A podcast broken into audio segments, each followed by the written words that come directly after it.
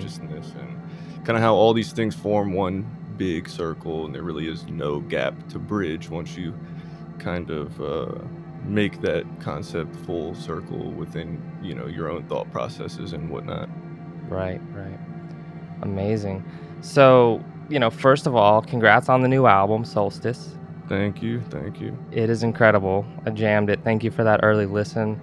Um, incredible sounds, man. Like it sounds like you're coming from the rainforest, but it's like, you know, shamanized. It's like super organic feeling, but then it's got that like nasty bass, you know? right yeah i'm so glad you enjoy it man i mean that's kind of the premise of the album is you know to kind of bridge the gap between modern culture and ancient culture particularly the shamanic cultures that you know in my opinion have never severed their connection to nature kind of the way that we have and uh, i Mhm. think music serves as a great medium to to bridge the gaps uh, interculturally Mm-hmm. Absolutely. So yeah, man. I mean, with your level of production, it sounds like you've been doing this for a long time. Um, it is so clean. It is so just masterful in its audio engineering and the way that things jump out at you and the place that they sit and uh, in the mix. How, how long have you been doing the music thing? Wow, man, I appreciate that. Um, I've been producing music since I was about 13. Uh, I've gone through ups and downs and different uh, techniques and styles and whatnot. And, uh, you know, up until about three and a half years ago, the thing that I produced the most of was kind of like a New Orleans bassy funk music. Mhm. And, uh, you know, so I was producing this funk music and I love it. I still love funk, but, you know, at the uh, beginning and ends of long nights, I would find myself listening to shamanic throat singing music, you know, rainforesty jams like that. And ultimately, it just made the most sense for me to where like I could be producing music from like my my soul's true core to kind of develop this kind of shamanic bass music fusion and uh you know see where where I could take it and this album is kind of the first manifestation of that you know volume 1 Mm-hmm. Mm-hmm. Damn, you did a great job. You did a great job. I appreciate that so with interest in you know shamanism or you know shamanic visions and these types of things i mean it's it, it feels very clear that you have dabbled with plant medicines or psychedelics um, are you down to kind of you know talk about you know what maybe you've learned from the psychedelics what they mean to you when you started using them and that type of thing Yeah, sure, man. I mean, obviously, I've been experimenting with plant medicines, not only plant medicines either, but, you know, any type of modality to explore consciousness, the nature of consciousness, uh, the human experience that I can. For, you know, I mean, I started with psilocybin mushrooms when I was a teenager, but that has thus evolved into many different manifestations of plant medicine since then. And, you know, many different intentions per se of you know what i'm trying to learn or what i'm trying to master about myself or my relationship with life or my relationship with Mhm. other people and uh and just kind of how to like live inside of brain and heart coherency you know and uh but 100% uh do you have any particular questions about any of Yeah. So, what was your first most powerful experience? One where you've, you know, they worked, you know, because, you know, uh, for me, uh, the first few times I did psychedelics, I didn't really break through. I didn't really have Mhm. a spiritual experience. I was just kind of feeling kind of funny, kind of, ooh, I feel a little like I'm drunk, you know, like on a gram of shrooms. You know, you're not really Mhm. hitting this like consciousness expansion on such a on a, such a massive level. So for you, like, what was that first kind of breakthrough experience where you really like started to to see, you know, the other side, so to speak? Uh, well, when I was young, uh, about 13, 14, I mean, it all started with mushrooms for me. And I live over here in Louisiana by the Honey Island Swamp. Uh, and what we used to do is uh, go uh, back over to Picayune. I don't know if y'all know where that is Mississippi. And I mean, they were just free for the taking. And uh, we kind of got spoiled in that sense. Every time it rained, we could just go fill up bags, right? And so you know, when I was that young, it was never practice for me at the time to uh to weigh doses. I used to just throw them all in a big pot and boil them down, and kind of whatever happened happened, right? And so that's kind of when obviously I began to realize, like, hey, this this here, this is not a drug. Uh, this is this Mhm. is something very much more than that, and it's it's connecting me in a million indescribable ways to something deeper than my previously held belief systems and infrastructure of thought processes of what the human experience was, right? And then so after having, you know, like a bunch of kind of really groundbreaking experiences, not only did it kind of shape who I grew into be as, uh, you know, as I approached adulthood, but uh Mhm. it obviously made me curious about what else was out there and then, you know, then Mhm. that thing led me to DMT, which ultimately led me to 5-MeO DMT, which is the Hmm. absolute end of the road. I mean, that one right there is as far as it goes, you know, the toad. That is the one I haven't done yet, and I'm and I'm meaning to. So once I do do it, I'll definitely have a podcast and talk about it. I've tried, you know, I've tried almost all the psychedelics, but but some of them just evade me. You know, it's like they they just don't present themselves. I don't find them. If I do find them, it's just not the right time. I'm just not in the right place. You know what I mean? So, um, with all psychedelics, I think there is, you know, this level of um, when you're ready, it will come. It will find you. So, um, I think I'm I'm getting close. My my spider sense is tingling towards the 5-MeO, Really? but I've I've definitely tried um, normal, you know, NN. DMT. Um, big fan of DMT. It's very powerful medicine. And yeah, I've got a great relationship with the plant medicines. They have definitely pointed the way for me to follow my creative path because I feel like uh, I've probably said this a bunch. I'm probably repeating myself, but um, but like there's a level of creativity that exists within everybody and it is an outlet Right. for you know like putting your emotions putting your aspirations and um, a lot of people maybe don't uh, ha- a lot of people maybe haven't found the exact craft for their creative expression to to flourish Right. so like when it came to me in psychedelics, I was able to have such a deep appreciation for music on another level that I was literally like, music is one of the most important things that Mhm. exists. And that is why I have thrown myself into creating music, creating a record label, doing live shows, you know, Right. uh, everything that Time Wheel does is I, I just saw music as like this this thing beyond what it's like the most valuable currency there ever is. It's not Right. that you buy things with it, but it's just like the level of enjoyment and fulfillment that it can offer both as a creator but also as a listener is just it's just like unmatched, you know. Right.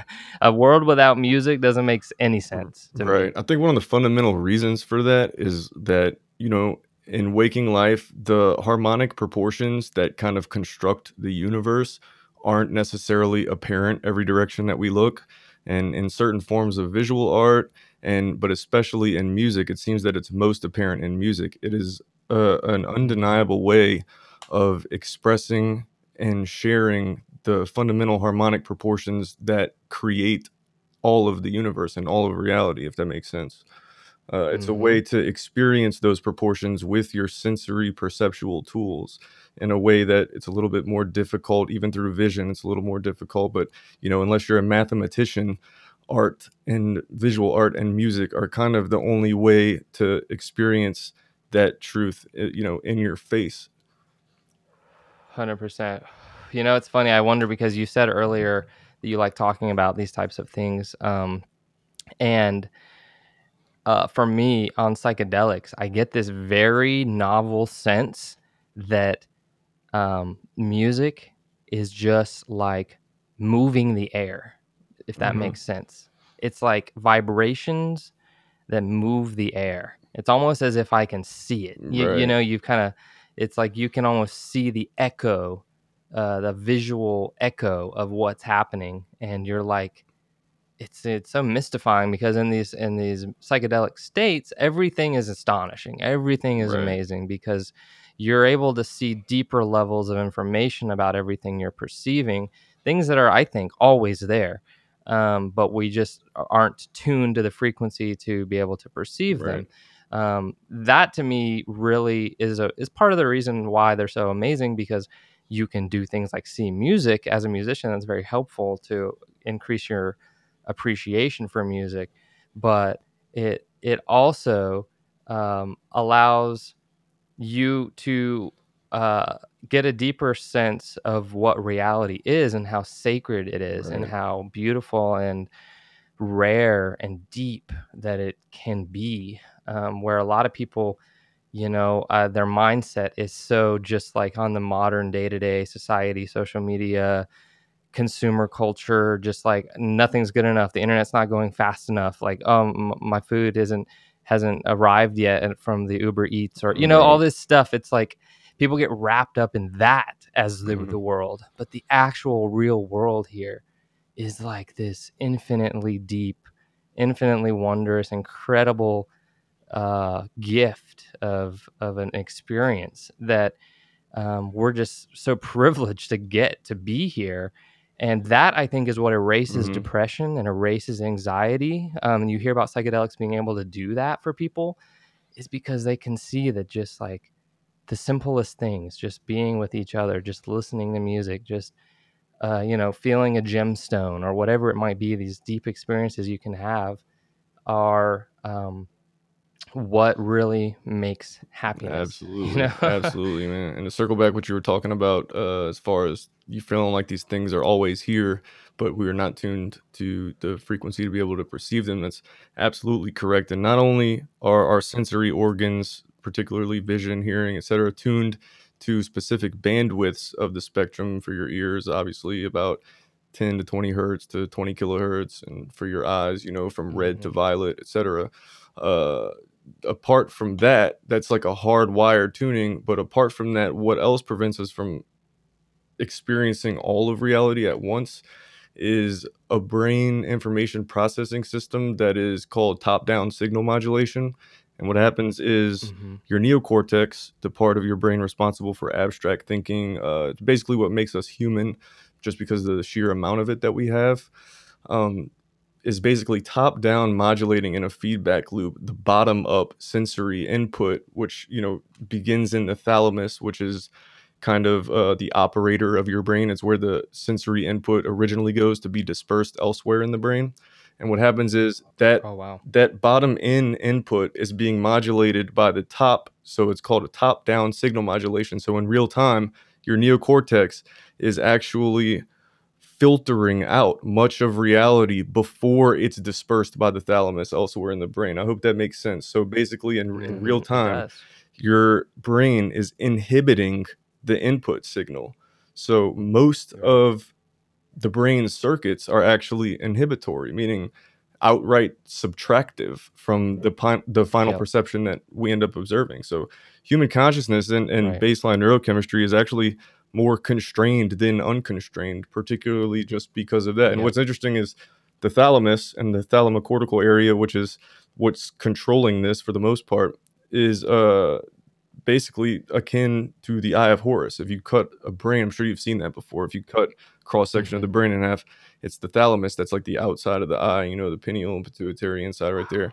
And uh, so basically, my perspective of that is that that eye of Horus s- uh, symbolism is basically, you know, explaining that this, you know, this physiology, this part of your physiology is what is, you know, presiding over the control of how much of reality you can experience at any time. You know what I'm saying? Hundred percent. And I mean, uh, uh, hundred percent. experience and perception they're they're so illusory that it's it's wild. Like even things as simple as, you know, if you look at an apple and you see that it's red, it's actually not red. It's every color except red.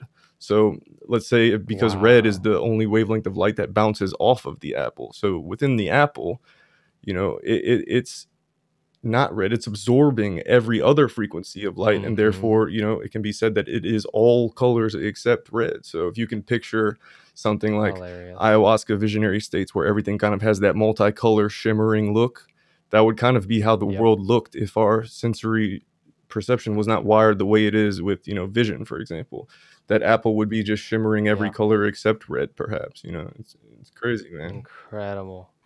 Incredible. That makes so much sense because you get, you know, in a psychedelic state, in an expanded consciousness state, you get this sense that, you know, this is more real. and it probably is. Like the things you're seeing do probably change color, so to speak. You know, how maybe an apple will be like changing color because, and now like this like level of, uh, this this part of your brain that is normally decreasing the information perceived is now allowing slightly more information and you can just see all the like the, the meta details. And it, in a sense it seems like that is you know science but like science has been you know wary of psychedelic well not a lot of sci- i mean there are certain scientists that that are super into it and that that are super gun-ho and and i'm uh, you know i'm lucky to have worked with with a couple of them as well.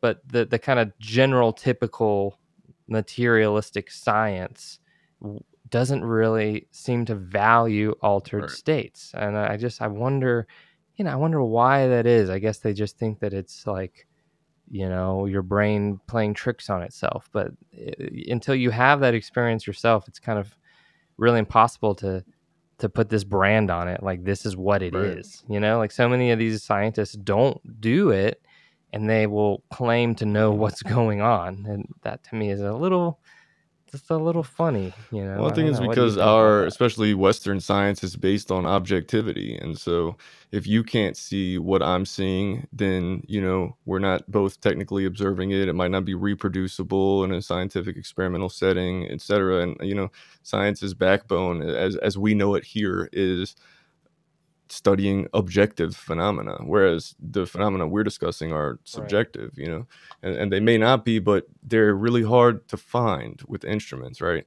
So, I mean, we can't even, as it is right now, define consciousness. We don't know if it's just a system of logic. We don't know if it is the ability to make decisions to influence your future based on your past. Uh, no one can really even define what consciousness is. And honestly, I think that's part of the magic of the human experience. We're limited here, and that our limitations create the program possible to to have the human experience as we know it, right?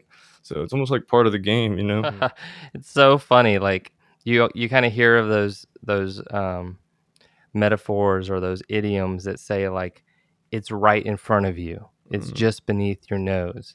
Like the whole time all of this metaphysical inspiration creative beauty glory is like right there in front of you. And you're just like your brain is just tuned to this ego frequency or it's like what am i going to eat tonight? Chick-fil-a? You know but it's like at the same time you could just be perceiving the infinite right. oneness the mystical the mystical yeah Mhm. yoga you know just the the interconnectedness of all of things and our place in nature and how we would want to treat each other and nature if only we knew Yep. you know and it's right Yeah, in and it, front of us you know, it's as if these things are are little Easter eggs just placed into our reality and embedded here for us to find at the right Mhm. time and just start, you know, being given that reminder. Because you know, certain these experiences, man, the way that they present themselves as a totally self-evident truth, as you were saying, feels realer than real.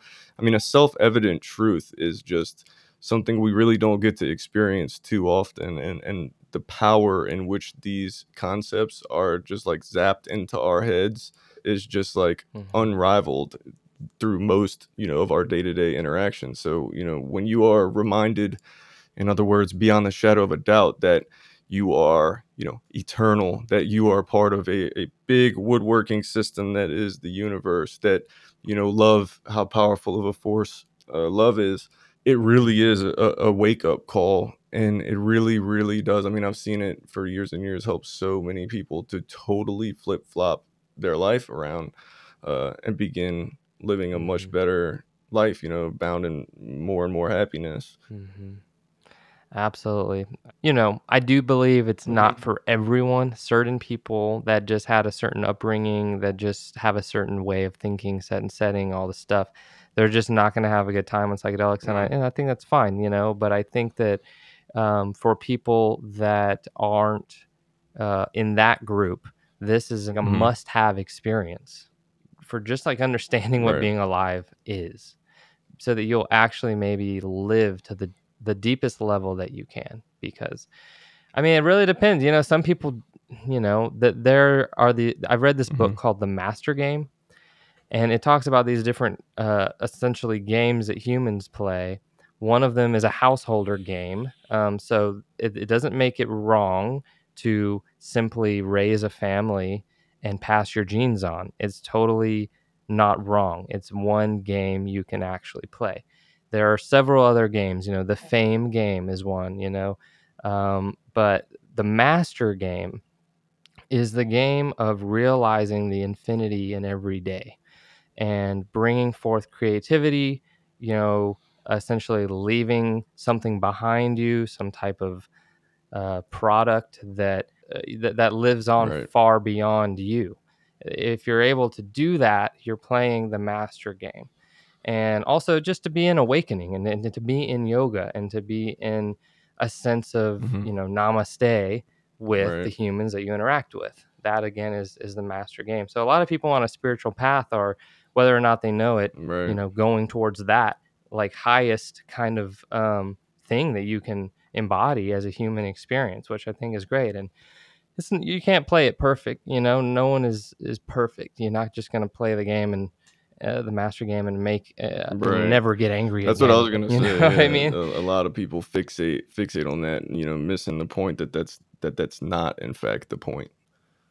Balance.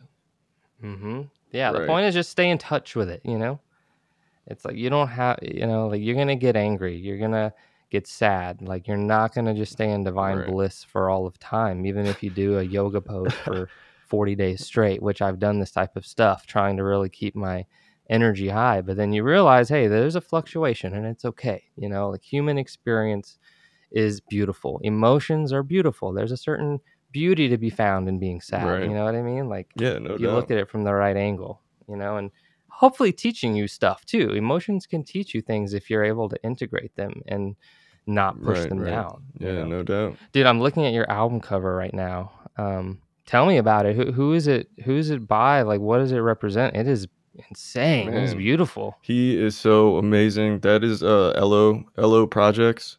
Uh, Okay. check him out on Facebook. It's E L O H uh, Projects. Shout out Eloh. He is nuts. I don't know how he does this, uh, but that that piece took like uh blocked out work for I think three months uh until we finally finished. It's actually huge. It's 36 by 36, and uh, it's, it's like I don't know if you can zoom on it, but it's really detailed. Yeah, I can Uh, see. he's all about that detail work, and he's just really really good at what he does.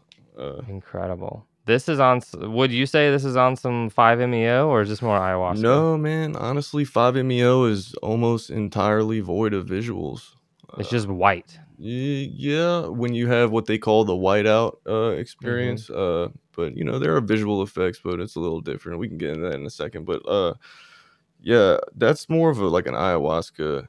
Actually, what's going on there is uh, as far as the visuals, yeah, it's like really, really kind of like an ayahuasca visiony kind of piece. But there's there's a lot like Mhm. going on in there, a little subtle stuff and DNA and uh, all that stuff with the snake. You know, the, the ayahuasca serpent. Uh, the Mayans called it Quetzalcoatl, all that stuff.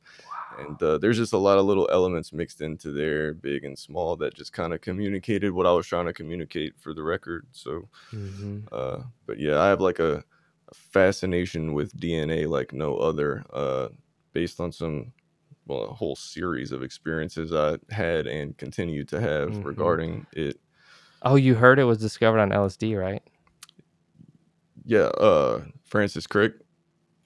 You know, I don't know the story, Yeah. but I I do know. And if you know it, please please tell me. But I heard DNA was discovered on LSD. Yeah, it's not that it was discovered; the double helical structure of it was discovered. So, what happened Mhm. was they they they knew it existed, but they didn't know what it looked like or or how its atomic structure was in 3D. So, Uh, long story short, Francis Crick is the guy. The, different story. Someone else actually did this work. It was a woman, but he got all of the majority of the credit for it. He did a lot Oh, of wow. it, but uh, she kind of got dumped.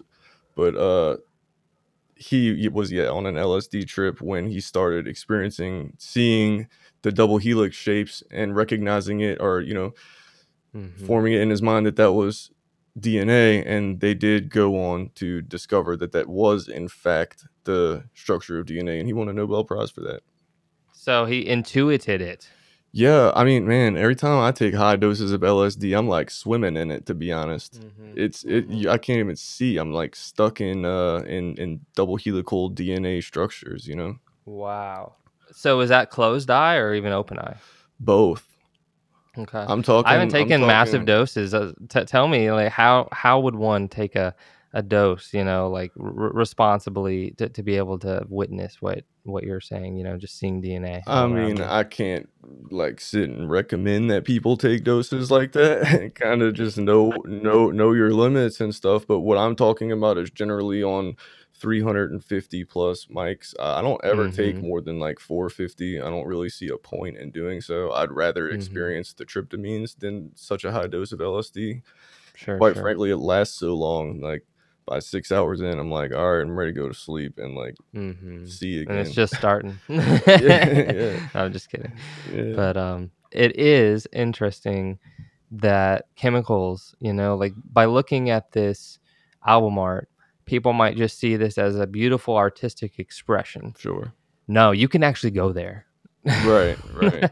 you can actually be in that scene to a lot of people that don't kind of understand the the the certain level of beauty to it i can see them saying oh it looks scary you know Right. or like it looks like a red man i'm scared you know or Right. whatever but it's like when you see that that dude is like a transcendental prince Right. right, here you know what i mean with like cosmic snake vibe you know kundalini dna quetzalcoatl you name Right. it this is just like the archetypal godhead experience. Like literally you feel like if you imagine you know I, I recommend looking at this artwork if you're listening to the podcast um but where can people find it real quick so they can find find the artwork we are going to put it on time wheel so you'll see the artwork on time wheel but Oh, where great. else I mean, it it'll gonna be, all over the. It's going to be attached to the tune, so I mean, it'll be on all platforms. Uh, September eighteenth. So there'll- there's also some other spots premiering it. Uh, you know, uh, Rolling Stone India is actually doing a premiere of, of the single Hey. "One Truth," and then uh, She She've Light YouTube channel. I have Taz Visuals doing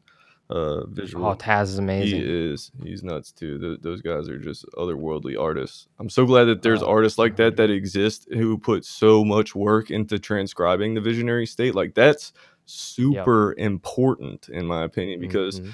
you know what we look at right now, uh, 2000 years back, whatever, and view as like religious artwork.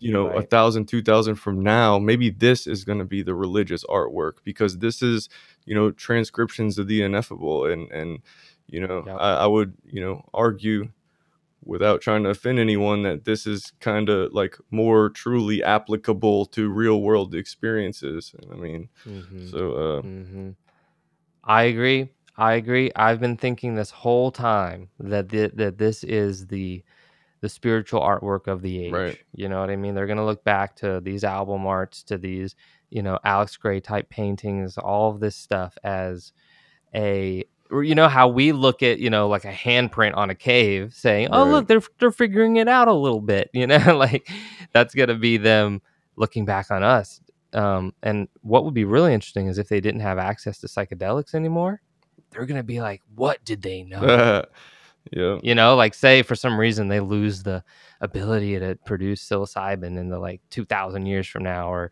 or all of the all of the Right. um, different chemicals somehow get erased by you know uh, who knows some ai who knows i don't know but i'm just saying like if they lost the ability to to have psychedelic experiences like they would not have no idea where where what we were on where we were coming from they would think that they were so de-evolved so to speak that like we were these uh, these titans of of mastery and it's so funny how we look at the ancient Egyptians Mhm. that way. It always is that way. Mhm. You know what I mean? Yep. It's interesting. I was just about to say that uh, as well, circling back to the Egyptians, because that is exactly the perspective that most of us have about them as well. And you know, Mhm. obviously, we're missing something that was going on in their culture. Uh, Right. Nobody really. well, I think we're finding it with the with the psychedelic renaissance. Oh, no doubt. I yeah. think it's coming back, you know, and it's been here. There's been a line of of that experience existing here on Earth for the whole the whole time. You know, Mhm. what's funny? I like to think about how someone is always tripping. You know, if you were to think about the whole world, someone is always connected to that to that dimension. Right. There's never not anyone tripping. That's kind of funny. Right. I think about that like often with ayahuasca ceremonies because there's always ayahuasca ceremonies going on. I mean, that is a that's a mission right there, you know, and that's that's not just Mhm. like eating a couple mushrooms at your house. An ayahuasca ceremony, serious, and there's always one going on. I, I think about that often as well. Yep. Always. And that's beautiful. That's like the whole, you know, the underworld, so to speak, Right. you know, and, and that's not a scary thing. I'm not saying that is like, because, you know, a lot of people might think of underworld as this, uh, you know, like uh, hate where Hades is Mm. or, you know, hell or whatever. Sure. But uh, it's not that. It's, it's that there is this mystical dimension uh, either underlying or overlying i don't know which one but it's it's it's existing people are tuned into it people communicate through um here's how here's and here's my question for you actually about that what do you think about people having the same thing happen to them on psychedelics like it's almost like they're seeing the same thing and maybe even communicating together and and saying i thought you were going to say that or like uh, i knew you were going to think of that i was also thinking of that why does that happen in group psychedelic ceremonies do you think Man, I, I I wish I could give you a solid answer. I do reflect on that very often, as I have experienced it with multiple friends multiple times, uh, in an undeniable way. And you know, the Harmala alkaloids from the ayahuasca vine, which actually are not psychedelic tryptamines alone, they're the enzyme inhibitor. Uh, Uh-huh. you know, the MAOI that's present in the the vine, and uh, when those alkaloids were first discovered, they were actually called telepathine because they seemed Mhm. to even without DMT, without tryptamines, they seem to uh, induce telepathic Yes. experiences between subjects.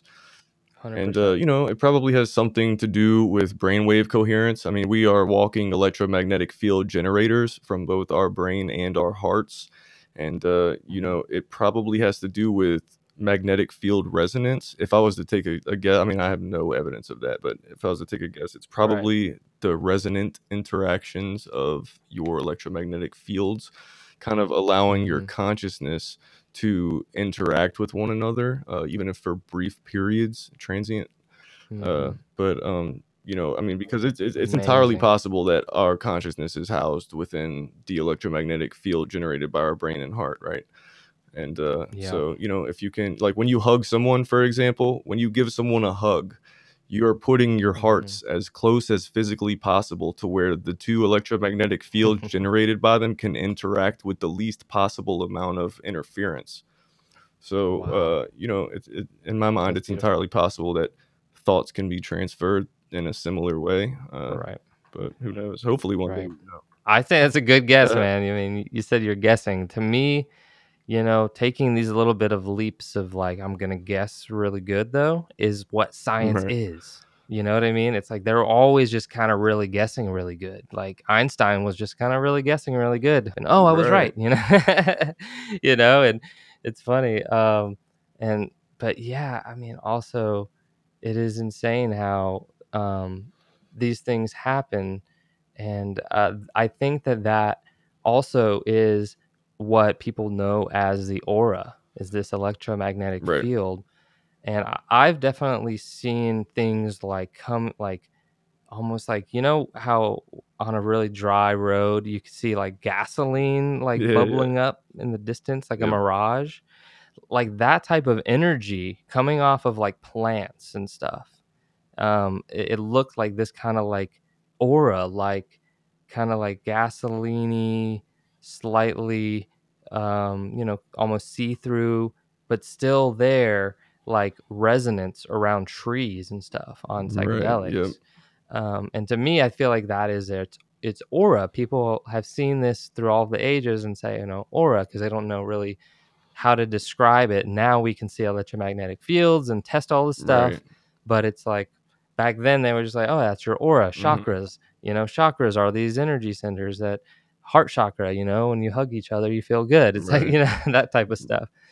Um, we've always been tapped into the same thing, like the truth. We're all pointing towards like one kind of truth thing that's happening, but there's just so many windows, so many perspectives, so many opinions that are coloring the truth. And that's why we have a bajillion mystical traditions. Exactly. You know what I mean? Exactly. Yep.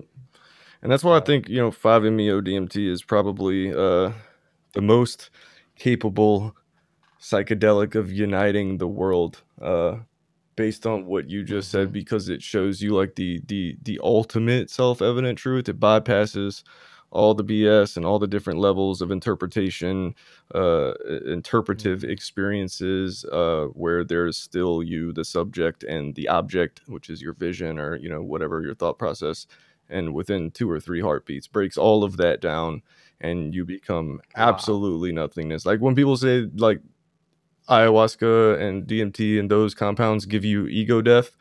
Uh, like I thought so too until actually experiencing real ego death, meaning that like your sense of I is totally gone. You are nothingness, and by Mm. virtue of being nothingness, you're actually everything. And when you experience that as a Mhm. sensory perception, you you, you kind of have like an epiphany of the grandest order. And the thing about it is that it's uh Wow. It's very reliable and consistent. It does basically the same thing every time. There's no visionary Wow. content. J- just by virtue of experiencing visionary content, your ego is still attached. The ego, of course, meaning your awareness Right. of your subjective experience of the world. Just by virtue of having visions, it's still there and functioning, right? Because there's you over here, and then there's the vision, and then it's up for interpretation. And who's going to interpret it except you? And uh and all that. So, but the the 5-MeO, Mhm. uh, which is obviously also made synthetically, but it's most commonly used in the venom of the Bufo alvarius toad, aka Colorado Yes. river toad, aka Sonoran desert toad. And uh Mhm. man, it's uh, I did it for for the first big full release dose they call it time last year and uh Mm. How many tokes was it? Oh man, one. This is a Just one. this is a one. one hitter quitter. Yeah. One done. Yeah, and Wow. yeah, man. I do uh want to say this though. It's just about impossible to talk about 5-MeO DMT accurately, but I mean it is important to try, right? But I do want to let people know, don't take this as me telling you to go seek it out and do it. This substance induces what is most likely the most profound experience one could ever, ever have. And uh, for it to be beneficial to you, you have to be ready and willing to spend some time integrating it afterwards. Uh, this one's usually only recommended for people with extensive psychedelic experience and have a good facilitator. This is not something that you do by yourself. Uh, you know, if you can picture a grain of sugar at the bottom of a big glass of cold water, the sugar grain remains separate from the water, right? But once you dissolve that grain of sugar, it's both everywhere and nowhere at the same time. That's kind of what this substance does as a full blown, very, very unbelievably intense physical perception. It merges you into complete and total oneness very, very quickly. But uh, again, talking about it does zero justice. Uh, just, you know, if any of you ever do come across it, please approach it with the utmost respect. Research until your eyes bleed and know your facilitator before partaking. Yes. I've read a good bit of ancient scriptures and Mhm. whatnot, philosophy, and the state of consciousness that I can best relate that 5-MeO induces is the Kabbalistic term Ein Sof, that kind of represents the fabric of consciousness in its egoless state um, before the emanation and unfolding of physical reality and creation. And uh, it's that undifferentiated, unseparated, pure awareness. And it's really just a remembrance that you have always been and will always be this pure awareness, right? But what makes it so intensely profound is that this experience is packaged up and presented to you as a totally self evident truth that's not up for interpretation. It's presented as a pure knowingness, Mm, unlike most of the experiences that we have in mm, life. And dare I say, even unlike most of the tryptamines, which again still leave you with an interpretive stance on what you experienced. This is just a little different, man, and it's extraordinarily convincing. You know, this has been my experience. I can't speak for everyone, but I can speak for a lot of people who have done it. Yeah, it's always a struggle for me with the NN because um, two two solid hits in, things are already changing, Right. and you start to feel like this is already pretty cool. So maybe I want to sit here, but then you Yeah. know you should go for the third. So you try to go for the third, and if you you are able to, then you do get that total spiral into geometry Right. um, with NN. So this one, ah, that is so interesting. I almost don't know what happens. Like it sounds so kind of mysterious. I, I understand what you're saying about kind of landing in the everything Mhm. nothing. Um, I've had glimpses of it. I've never really stayed in it for any certain amount of time. It's almost what you would call samadhi, you Yeah, know? that's what I was about to say. So I mean, this this this state of consciousness is written about in the Vedic and yogic scriptures, uh, and it's discussed as that pure blissful state of non-being and you know more often non-duality. And uh, Mhm. it, it it really is something unbelievably like important and intense and just it feels like the ultimate grand epiphany and it it's it just it just takes you kind of into a different state as far as healing goes compared to all of the other modality all of the other tryptamines in my experience and a lot of other people's experience Yeah. uh you know as i said the the total non-attachment of of being an individual and you sink back into Mhm. that pure knowingness that and the funny thing about it is that kind of like when you're when you're in a group doing this and kind of everybody hits that same usually only one at a time but everybody kind of hits that same vibration like you can look at Mhm. you can look at you know a friend of yours and look them dead in the eye and know that that whole cliche about like i'm you and you're me is actually physically reality and uh it's so strange and for for it's really difficult to believe man just That's like the others but this one's kind of almost more difficult to believe and also more difficult to to talk about and to put into words because i mean you can get somewhere somewhat close with the other tryptamines. Uh you know i saw uh, you know fractal geometry it was like 4d somehow it was consuming me all that.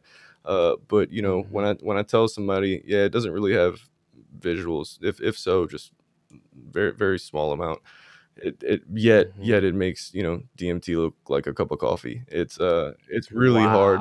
It's really hard to like form a mental you know perspective about that. So is it difficult? I mean, obviously, it's probably the most difficult thing ever, but at the same time, did you hold it together? You know what I mean? So How did it go? man okay. So here's the deal. On lower doses, about it's like half and half. On lower doses, half the people just sink into this totally blissful, relaxed state, and the other half it makes them really uncomfortable. Why? Because this compound takes practice is the ultimate practice of like Mhm. letting go and surrendering to it. And so the people who feel uncomfortable because on lower doses you're you're you still have the the choice to try to fight it to resist, Sure. right? And so those who feel uncomfortable to to re- and you know begin trying to resist it uh start to you know tense up or just you know kind of just, oh you know I want it to end or you know whatever. And uh Mhm. and the other ones who can just deep breath and relax and you always want to be Mhm. laying on the ground in a symmetrical position for this and uh and Yeah. and because i mean you just you feel like an elephant sitting on your chest first of all in the best way possible as long as you can submit to it, it you, you feel like you're you're melding into and melting into the ether right and so there's like an intense pressure behind that but you know if you let that get to you or startle you or whatever and i mean it's shocking dude it's it's this is Mhm. this is serious and uh but generally on the Yeah. on the higher doses uh people you know like i said three three four heartbeats tops you're you're you're you're done like there's no you uh so you Wow. you don't ha- you can try to fight that first half a second all you want but in two three more seconds you're you know there's no fighting and that's kind Mhm. of in a sense it it, it kind of makes it easy but you know I- Yeah, because it's a short period. It's a heavy transition, but at least it doesn't go on for an hour. It's like five seconds later, you're pretty much you've accepted it. Yeah. you have no yeah, and then it lasts about 20 30 minutes sometimes a, a little bit longer and uh you know the the crazy part is when you start to reintegrate back into your sense of individuality that's kind of like you know i just melted into you know whatever you want to call it god source consciousness it's all the same concept right? It's kind of like a the giant battery that powers this whole magical operation right? And so when you when you sink back into your little meat sleeve you look over at your buddy and you realize that he's just a meat sleeve and that no matter what Mhm. the uh, conscious awareness that sits in the back of his mind observing his physicality observing his mind his psychological processes all of that is part of that is part of that like kind of energy complex that you know I call my friend right Yeah. here but in the very back that conscious awareness that's me and that's you Yes. and that it really is like that and I'm like I mean that's it you know yes. that's that's the undoubtable sense that you get when you have this experience and and again you know that experience of non-duality and the the, the pure indescribable connection to literally all that is is described in a lot of uh, eastern mystic traditions and texts and uh man it's just it's just such a Mhm. blessing that there's little easter eggs like that that make their way to western culture because man i don't know if we could find that without them you know Mm-hmm. Oh, that was amazing. I know I know what you're talking about because um, I've had a similar experience. I think on a very high dose of mushrooms. Yep. Um, it, it's probably different. It's definitely different. But the I actually wrote lyrics from this experience, and it kind of encapsulates what you just said. But the lyrics were, "How are you and me in separate bodies?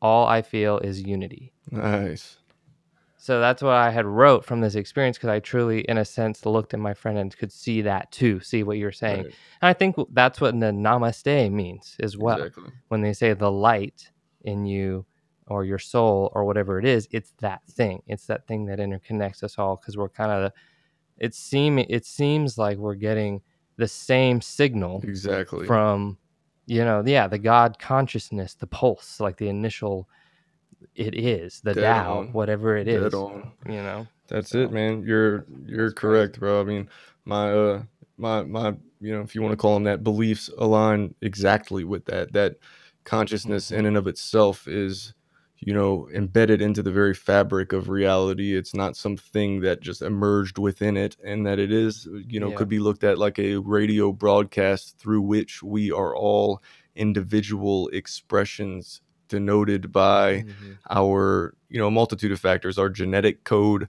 uh, our psychology mainly our genetic code but also our psychology our past experiences our environment and all of these things we are distortions of that one un- unaltered signal and that one Mhm. unaltered signal is kind of what you dissolve back into with some of these experiences and uh, you you peel back Right. your embedded layers of distortion you know i mean the word distortion means that you take a signal and you change it you add harmonics to it you you change it in some way and we are changing that signal in our own individual way and our distortions are what create our individuality right and so like that Yeah. broadcast though that that pure conscious awareness broadcast in my you know viewpoint is god is what Mhm. we call god Right.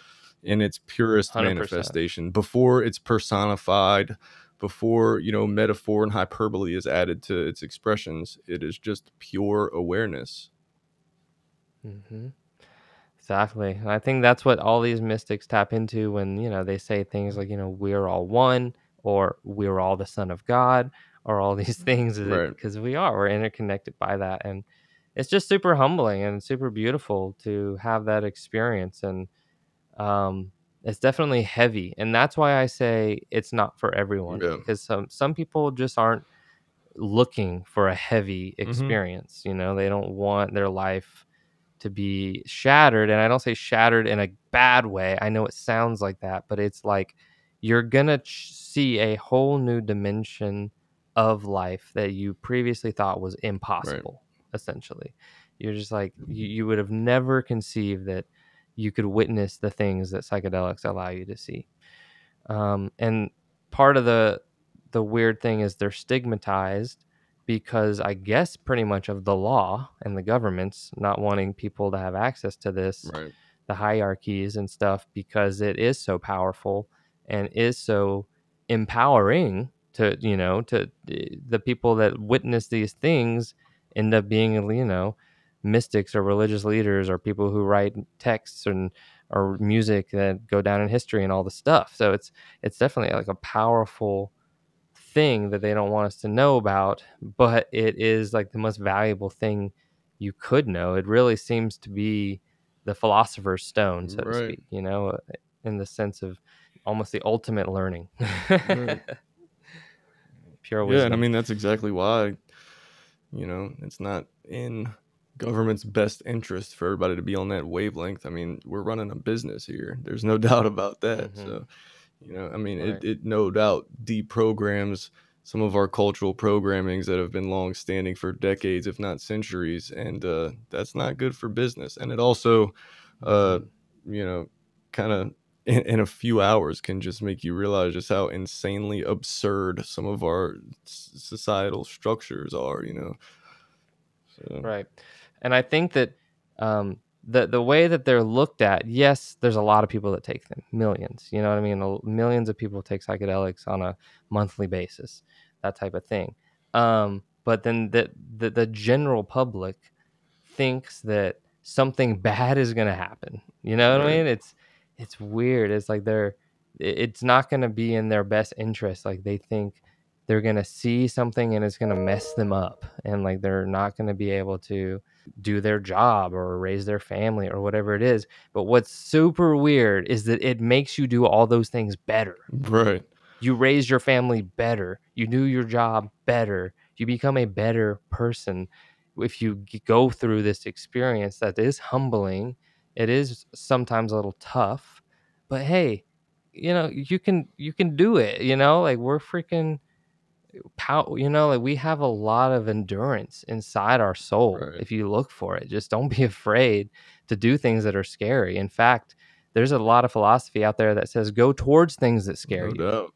you know and and not in, a, in an evil sense of course always with good intentions you know what i mean but it's like things that that kind of you're kind of afraid to do those things you maybe put off and you know you should be doing and you said you would do blah blah blah they're kind of a, scary because they're unknown and you don't know whether you'll succeed or not succeed and all the stuff but honestly it's like if you go towards those things that that give you uh, anxiety you can turn that anxiety into excitement into adrenaline and and go into things that uh, that previously maybe scared you like psychedelics or a breathwork ceremony or start creating music you know or do your podcast or whatever it could be Right.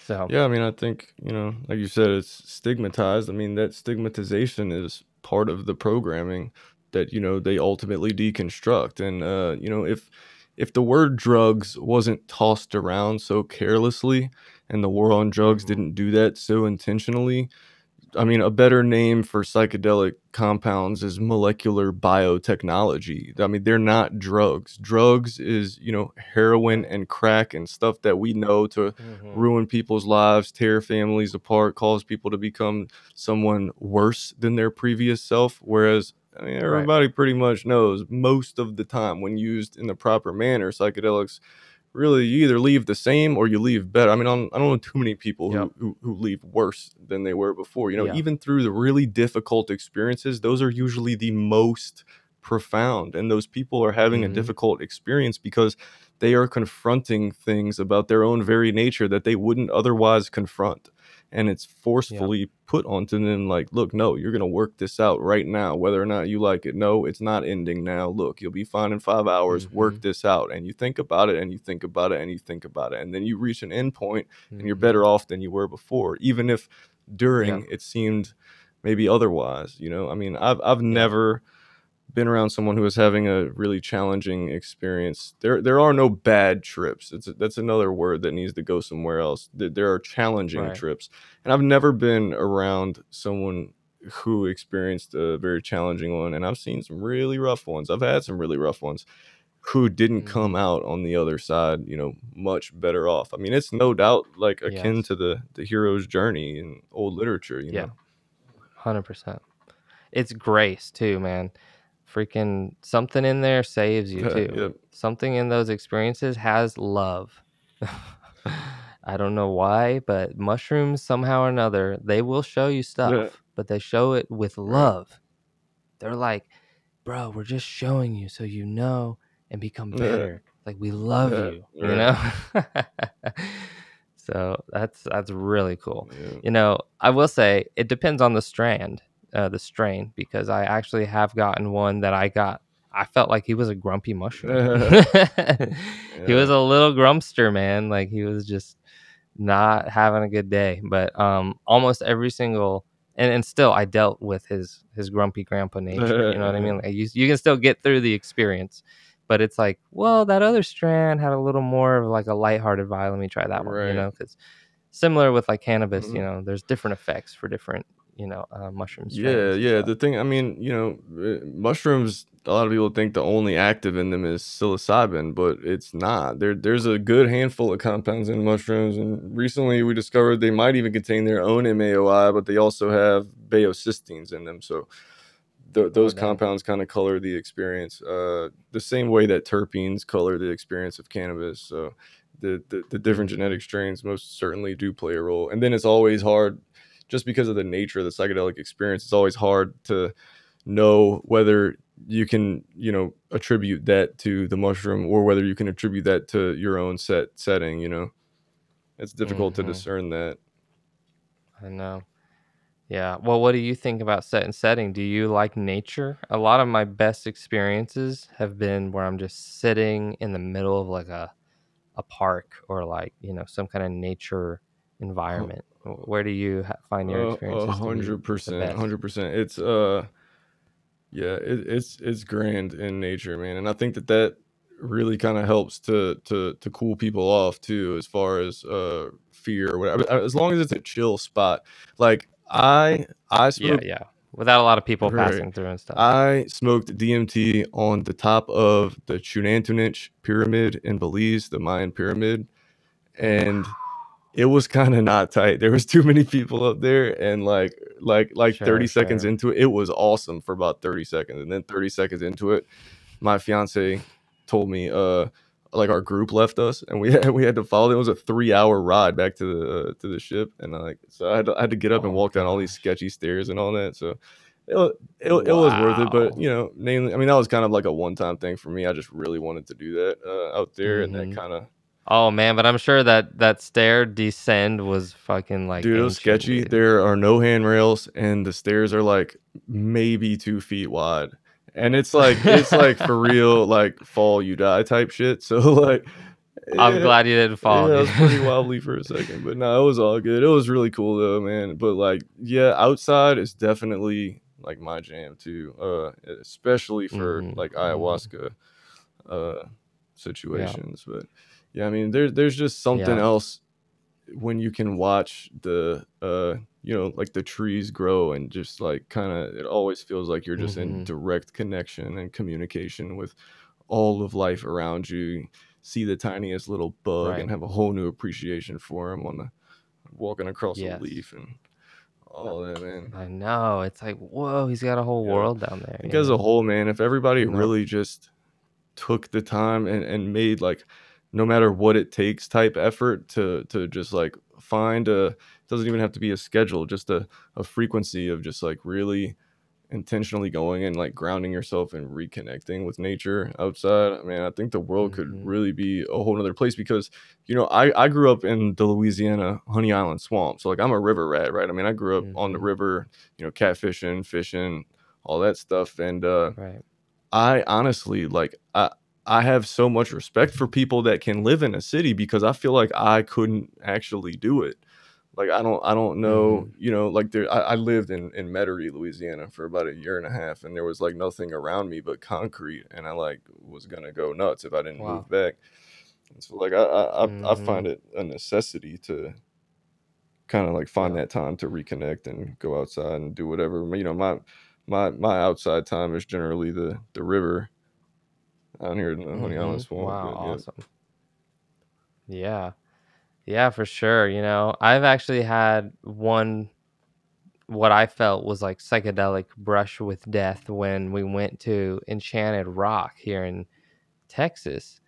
We took, I want to say, two grams of mushrooms, and our goal, because we had been training as like kind of a, a like cross country runner type, um, you know, runners, to run up this this rock, this massive hill, and so we took the mushrooms, waited for them to kick in, had a nice laugh, you know, drank some water, and then we were gonna like run up this hill. And I, probably, I think it was probably 45 seconds into the run.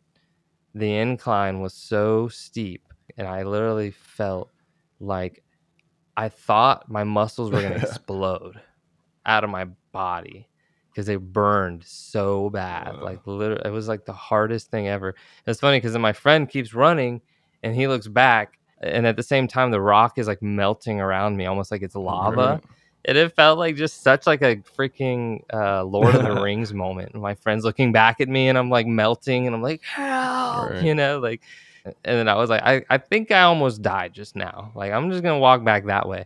So it was as simple as that. You know what I mean? Uh, I didn't though, but it was it was honestly a good experience to have to just be like really just kind of like sit in the Yeah, grass. You know what I mean? You don't have to climb a mountain.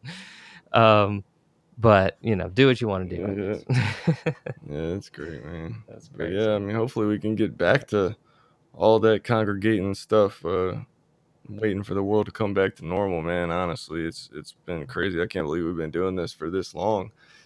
And uh, it's always hmm kind of difficult. I don't know if you uh saw an article I wrote. It was fairly interesting, man. I went down this rabbit hole, uh, actually elicited in part by an experience I had five years ago and a vision that I had. But um, I went down this rabbit hole about the sun and and its hmm relationship to what's happening on the earth and stuff. And uh, it's hmm uh, you ever you, you understand that we're in a solar minimum right now?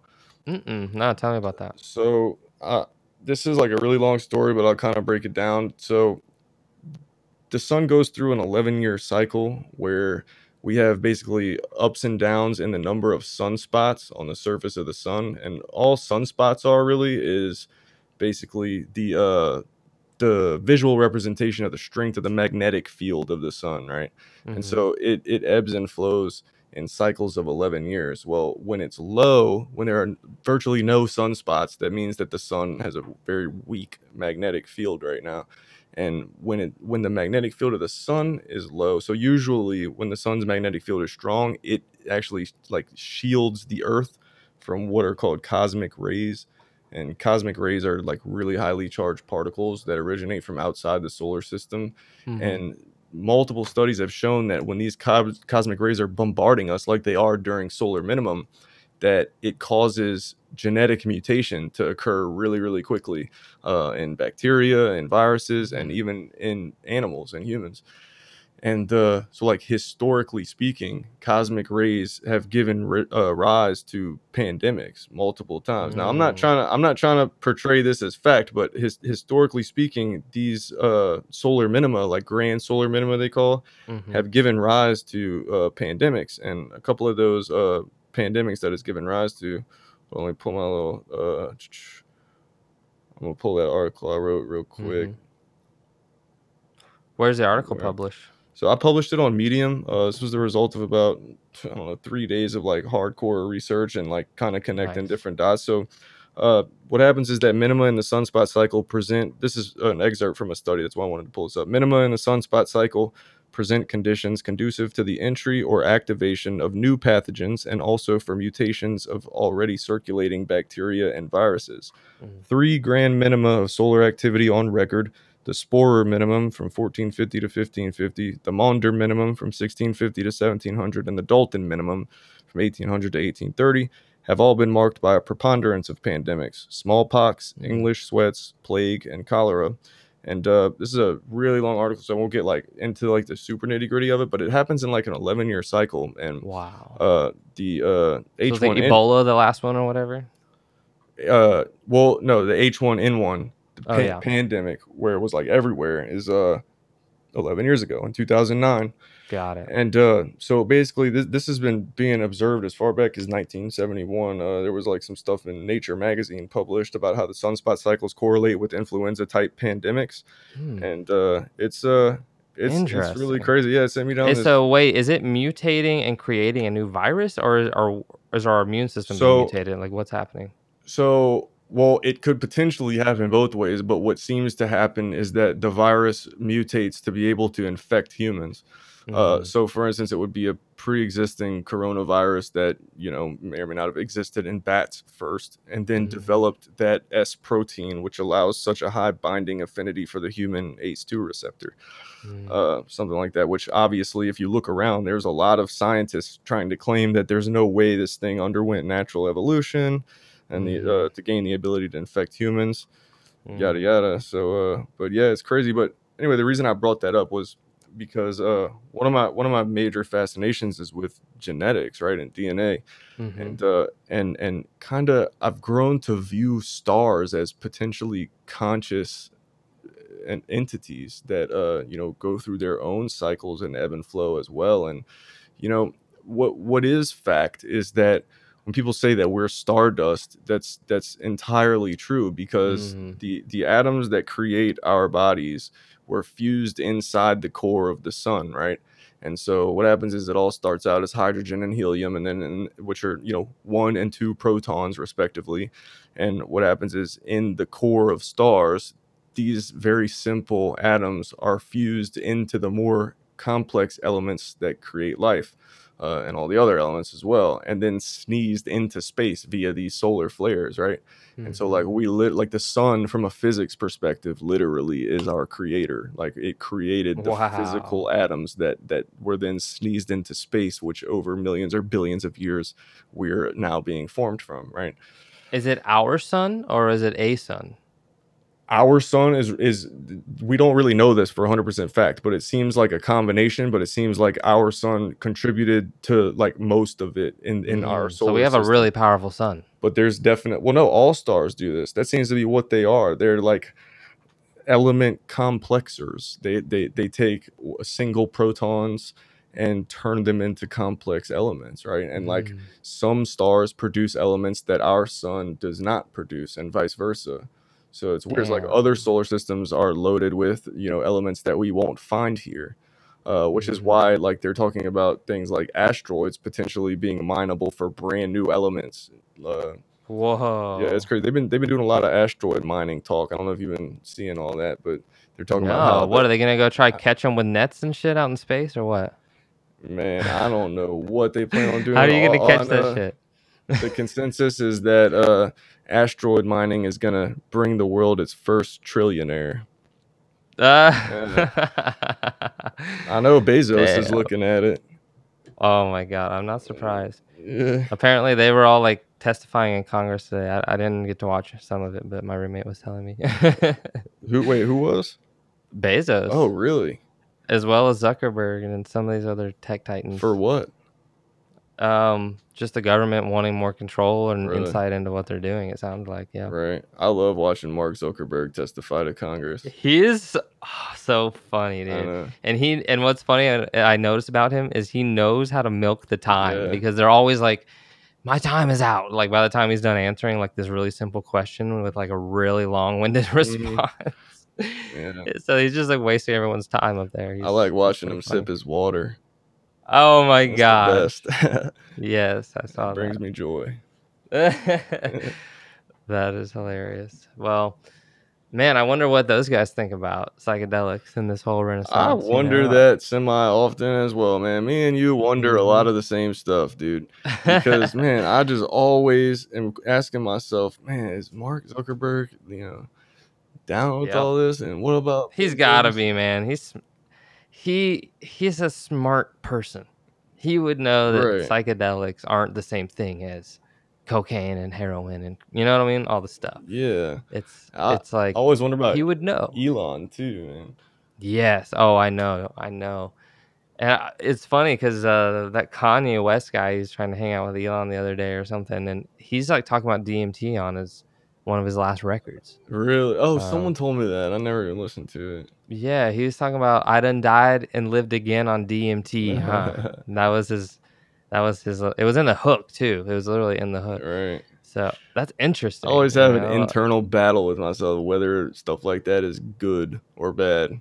It's probably both, uh, and It's and it's honestly none of my business. But like, I just you know, I, wonder where it's gonna point, where it's where it's gonna end up. I mean, at some point, this has to be broadcast. I mean, it's literally Mhm. you know the biggest headline modern culture has ever seen, Yeah. and uh, at some point, it's it's got to be just pumped out there like that. But man, it, Mhm. it's difficult to discern like when and how and who and all that. And I mean, who am I to say?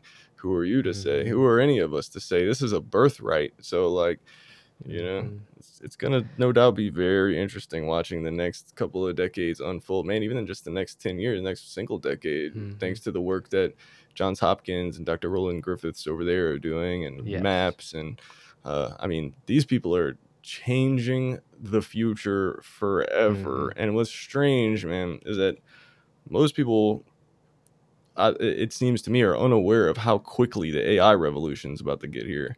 And what's going Mhm. to happen here in the next, man, within 10 years, our world will be damn near unrecognizable from a technological standpoint. And uh, I'm Mhm. trying to buckle up, man. And uh, what's Yeah. strange is that during that exact time, the psychedelic renaissance, renaissance should be in full motion, you know?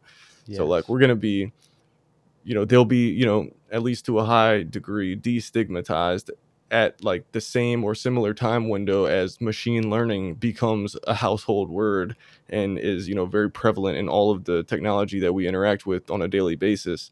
So it's like, Yes. man, the, the, the combination of those two factors is going to make a really crazy 2030s, I think. Mm-hmm. Because Yeah. I don't even know th- how to start imagining that world 2030. Have you happened to see Westworld? I haven't. Um, it's really good. It's a good show. Um, in season three, they sh- pretty much show like that time era, and I think they did a really good job of showing where the technology will be based on where we are right now. Um, and it pretty much goes into you know everything is voice. You have this little clip on your ear. That's your phone. Literally, you touch it and it does whatever you want. You can literally say, you know, I need a car. Uh, I need I need a car like right now, and this like robot car will pull up out of nowhere. They're just like waiting to be requested, and it'll drive you self driving wherever you want to go. It's all connected. Uh, social media, it's all there. You know, you're seeing shit through your glasses, but also you know everything is like voice. Even walking into your house, your your house will recognize your voice and won't respond to other people's voices, but you know you just say the lights on the lights are on and Right. but also what's really weird is they track what you do algorithmically so that they can actually with uh, accuracy tell the future because of what you do like they could tell you where you're going to be you Whoa. know you know 6 months from now based on collecting the data of what you've been doing and where you were at what times and taking everything into account. It's like, oh, this is the time of year where you visit Colorado, and this is the time uh, of the day where you'll be eating breakfast. So we can actually show you in six years. There's an 87% probability you're gonna be eating breakfast in Colorado with your brother or whatever it is. You know what I mean?